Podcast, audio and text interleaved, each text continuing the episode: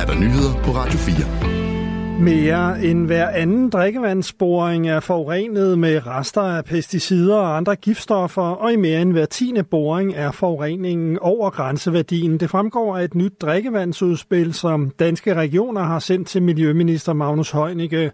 Forureningen er nu så omfattende, at den udgør et ressourceproblem, siger danske regioners næstformand Mads Duedal til TV2. Det er jo dybt problematisk. Og derudover så har vi også en udfordring med, at det ikke nok med, at vi har urent drikkevand, så har vi så også for meget vandforbrug generelt i Danmark. Det tror jeg ikke, der er mange, der går rundt og tænker over, men i cirka 25 procent af landet bruger vi mere vand, end vi overhovedet kan nå at genskabe naturligt.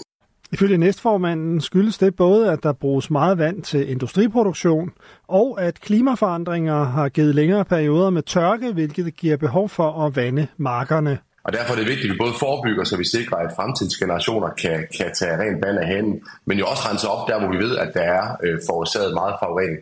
Og det kræver klar koordinering, og i dag der ligger det både mellem regioner, kommuner, vandværker og mange forskellige myndigheder, og derfor ligger vi jo op til for danske regioner, at vi skal have en samlet kortlægning og samlet ansvarsplacering. Danske regioner anbefaler, at man giver regionerne ansvaret for at lave et overblik over truslerne mod grundvandet. Højere renter var sidste år med til at løfte Jyske Banks overskud overskud med 57 procent til 5,9 milliarder kroner. Det viser bankens årsregnskab. Aldrig før har banken haft et større overskud efter skat, siger ordførende direktør Lars Mørk i regnskabet. Det ekstraordinære resultat har gjort plads til udbytte til aktionærerne.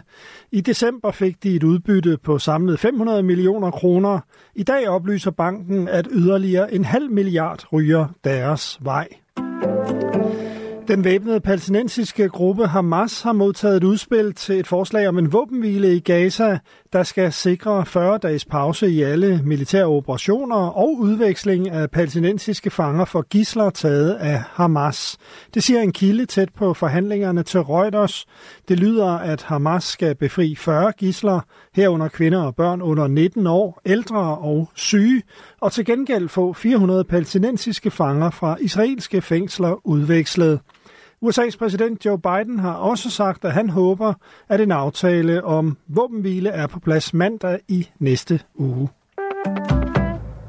Kommunerne efterlyser flere praktiserende læger. Fra 2009 til 2023 er der kun kommet 42 flere praktiserende læger, viser tal fra kommunernes landsforening. I alt er der knap 3500 praktiserende læger herhjemme. Til sammenligning er antallet af læger på sygehusene i samme periode vokset fra ca. 12.000 til 17.000. Det svarer til en stigning på 43 procent. Den udvikling skal vendes, siger Sisse Marie Velling, formand for KL's Sundheds- og Ældreudvalg. Helt grundlæggende, så når man er dansker, så er man meget sjældent på sygehus. Man har ofte kontakt til det sundhedsvæsen, der ligger uden for sygehusene. Og derfor er vi også nødt til at have en meget bedre balance, end hvad vi har i dag. Både når det kommer til at fordele læger, men også i forhold til økonomien, der følger med i sundhedsvæsenet. Senere i foråret præsenterer Sundhedsstrukturkommissionen sine anbefalinger. Den er sat i verden af regeringen for blandt andet at styrke det nære sundhedsvæsen. I dag der er det sådan, at man bruger rekordmange penge på vores sygehus. Faktisk er vi det land i verden, der bruger tredje flest penge på alt det, der foregår inde på sygehuset. Tiden er kommet til, at vi får en balance, hvor man også prioriterer det nære sammenhængende sundhedsvæsen, der er tæt på danskernes hverdag. Bilisterne sænkede sidste år gennemsnitsfarten på motorvejene til det laveste niveau siden målingerne begyndte i 2002.